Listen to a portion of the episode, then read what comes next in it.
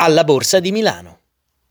Piazza Affari, sede della Borsa di Milano, non è propriamente un luogo, o meglio, lo è anche, ma dopo, nel senso che è prima l'ipostasi del business mondiale nel suo periferico ufficio italiano, poi è anche una delle più imponenti piazze di Milano, con il maestoso neoclassico Palazzo della Borsa, ristrutturato nel 1990, coperto da una vetrata e suddiviso nei recinti dove avvengono le contrattazioni, con zone per addetti ai lavori e zone aperte al pubblico. Aldo 9. Milano non è Milano. Ordinai Palazzo degli Affari a un conducente di tassì. Il disco rosso di tre semafori, che brutto colore, Dio buono, ci bloccò tre volte ai più casalinghi santi e sante dell'umbilico metropolitano.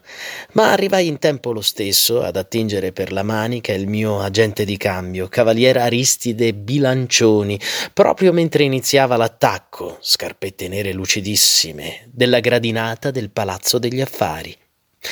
Gli sono stranamente affezionato le poche centinaia di lire che mi è avvenuto di vedere esalare nell'azzurro ogni qualvolta deliberai a valermi delle di lui prestazioni, mi son sempre parse una cosa così naturale da allibrarle ogni qualvolta indare nel mastro doppio della mia gratitudine.